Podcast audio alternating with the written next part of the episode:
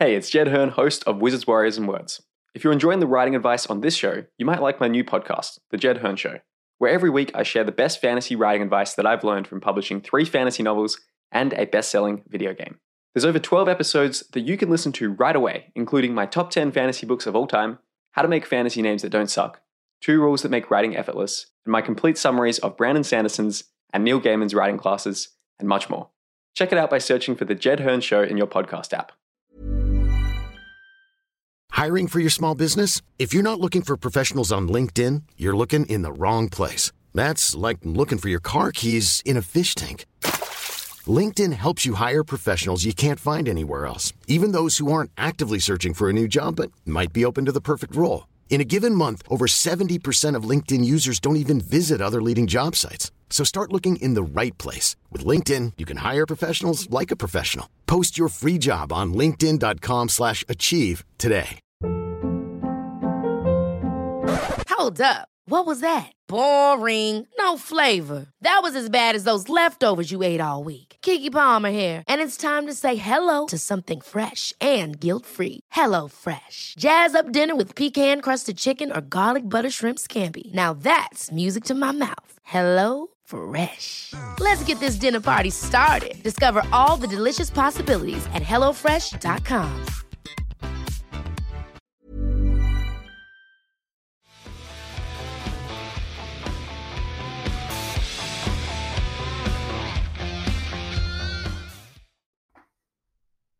Hey there, it's Jed, and this is a special bonus episode of Wizards, Warriors, and Words, in which we'll be sharing the first chapter of Blackstone Heart, book number one in the Obsidian Path series by our very own Michael R. Fletcher.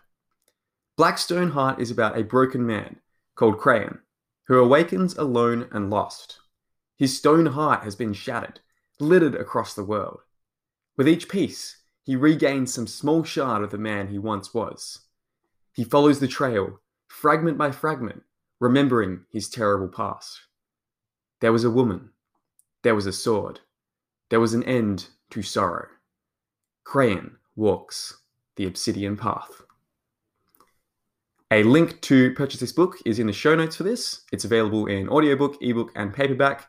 And now, without further ado, I will let Michael R. Fletcher himself read to you Chapter 1 of Blackstone Heart, The Obsidian Path, Book 1. Enjoy! Blackstone Heart, Prologue. Every day we do the things we think we have to do. So rarely do we stop to question our choices. We don't even see deciding that we have to do something is itself a choice. We blunder through life, writing our failures and excuses as we go, defending every choice with justifications made up after the fact. The truth is, we never really considered the consequences. My choices had consequences, vast consequences. A kingdom fell. No, I shouldn't belittle their efforts just because they fall well short of my own accomplishments. An empire fell. People died. A lot of people. Some died peripherally as a result of my choices. Many died by my own hand. I tore souls from innocent victims to summon and bind hellish creatures. Demons, you'd call them. I did terrible, terrible things trying to do the right thing. I sought a god trapped in a sword, the end of sorrow, and I found it.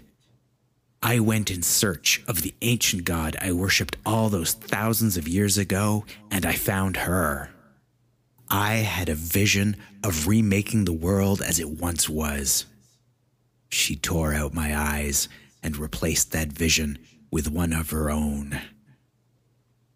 So much death, so much violence. In finding everything, I lost the one thing that mattered. I'll start at the beginning, but know that it is not the beginning, just my beginning.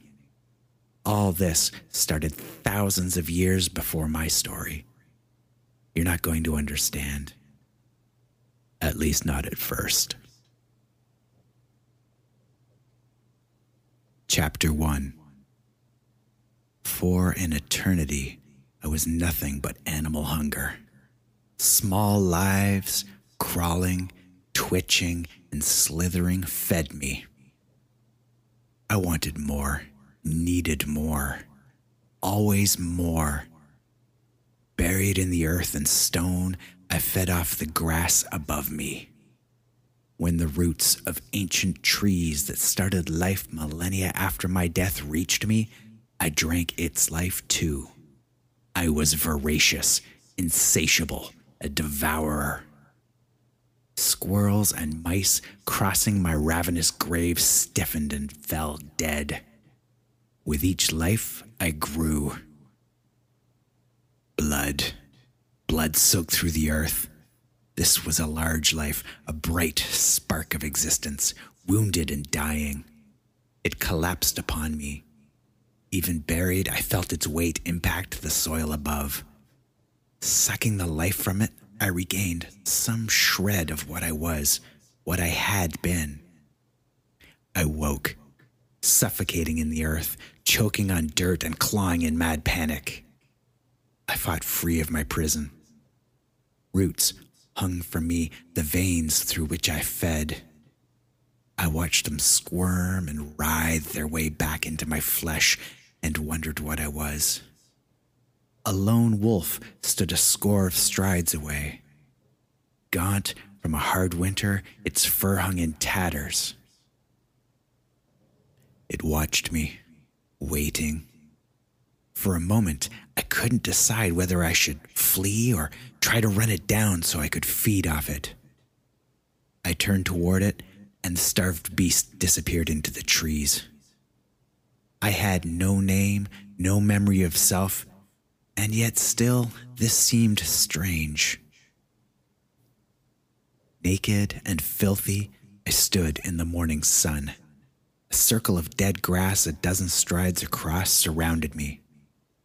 Thousands of tiny corpses husked and dried, littered the ground. Translucent shells of insects, fragile birds, skeletal and empty. Countless remains of squirrels and rodents twisted with agony. The corpse of a man, long rotted to bone and gristle, lay nearby. He wore armor, decayed leather, and scraps of rusted chain. His throat had been torn out. A cleared path through the corpses suggested he'd been dragged onto my grave. At the edge of the dead circle stood an ancient tree towering far into the sky. Rot hollowed its trunk. A good wind would bring it down. Dew beaded my arms and torso, bright gems of rainbow light. I admired their beauty as a cool breeze puckered my skin.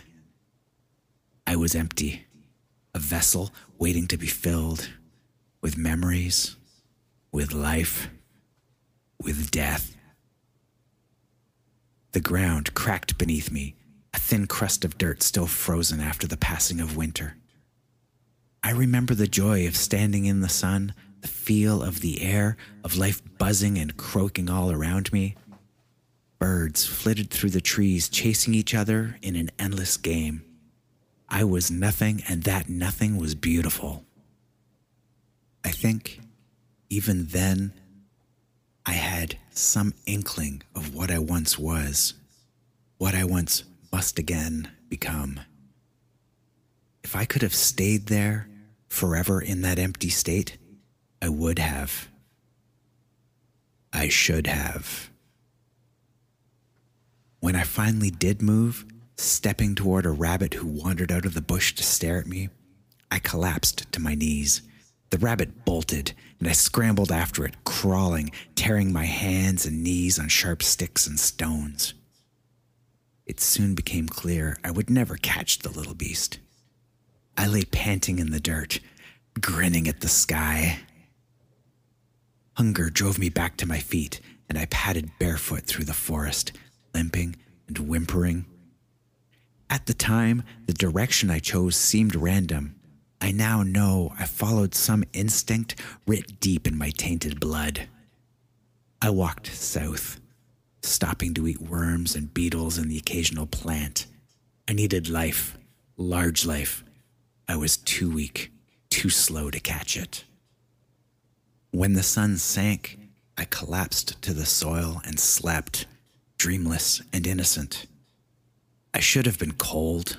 I wasn't. I woke to find the shriveled corpses of slugs and leeches spotting my body. My flesh had drained them of life. I walked south for two days, sleeping, drinking icy water from the snow melt of a winter just ended, and eating what small lives crossed my path. On the morning of the third day, I found a cabin. It was a crude structure of sticks and mud. For the first time since waking, I knew an emotion other than endless hunger curiosity. Furs hung stretched across sticks driven into the trampled mud. The bones and skulls of hundreds of animals sat piled against one wall. Yellow and furred brown, clinging with strands of rotten meat, they looked to have been well gnawed. Moving closer, I saw the hut was made as much from bone as from sticks. This was a home of death. The air stank of decaying flesh and rancid fur. Another feeling grew in me fear. Up until this moment, I had always been the hunter, the killer, the devourer of lives. Whatever lived here was a more successful murderer than I. The desire to flee pulsed through me, and yet, even more powerful was the need to move closer, to see who or what was in this hut. The door swung open on leather hinges, and an old man, swaddled in furs, stood framed by wood and mud and death. He was bone thin, ropes of hard muscle and veins stretched over an angular frame. His skin was ruddy and pink, wind burned. Lifting an arm, I examined my own flesh, black, darker than night. Something hung in his fist, and I recognized it as a weapon. Where my feet were bloody and raw from walking the forest, his were encased in hard leather. I wanted that weapon. I wanted my feet to be warm and protected. I wanted his crude hut and his furs. I wanted everything he had. He said something and I tackled him, crashing into the hut. We wrestled until I smashed his head against a rock lodged in the mud floor. Over and over, I slammed his skull against stone until he became still and limp. I took everything he possessed and made it mine everything. That's the end of Blackstone Heart's first chapter. You can get the complete audiobook for free by going to audibletrial.com forward slash words. This will give you a free 30 day Audible trial. And as part of this trial, you'll get one free audiobook, which you can use to get Blackstone Heart or any one of the thousands of other audiobooks on Audible. This trial is totally risk free because you can cancel your membership at any time. Also, it's a really excellent way to support this podcast. We get a small commission from each Audible sign up at no extra cost to you. So if you're like me, you're always wanting to read more, and Audible is a great way to do this because you can listen to books while you're walking, doing chores, or commuting. I've personally used audiobooks to fit way more reading into my life over the past year, which has been great, and now you can as well. Just go to audibletrial.com forward slash words to get your free audiobook. That's audibletrial.com forward slash words. You can also find a link in the show notes for this episode. So, one last time, that's audibletrial.com forward slash words. Even on a budget, quality is non negotiable. That's why Quince is the place to score high end essentials at 50 to 80% less than similar brands. Get your hands on buttery soft cashmere sweaters from just 60 bucks, Italian leather jackets, and so much more. And the best part about Quince, they exclusively partner with factories committed to safe, ethical, and responsible manufacturing. Elevate your style without the elevated price tag with Quince. Go to quince.com slash upgrade for free shipping and 365-day returns. Hold up. What was that? Boring. No flavor. That was as bad as those leftovers you ate all week. Keke Palmer here, and it's time to say hello to something fresh and guilt-free. Hello Fresh. Jazz up dinner with pecan-crusted chicken or garlic butter shrimp scampi. Now that's music to my mouth. Hello Fresh. Let's get this dinner party started. Discover all the delicious possibilities at hellofresh.com.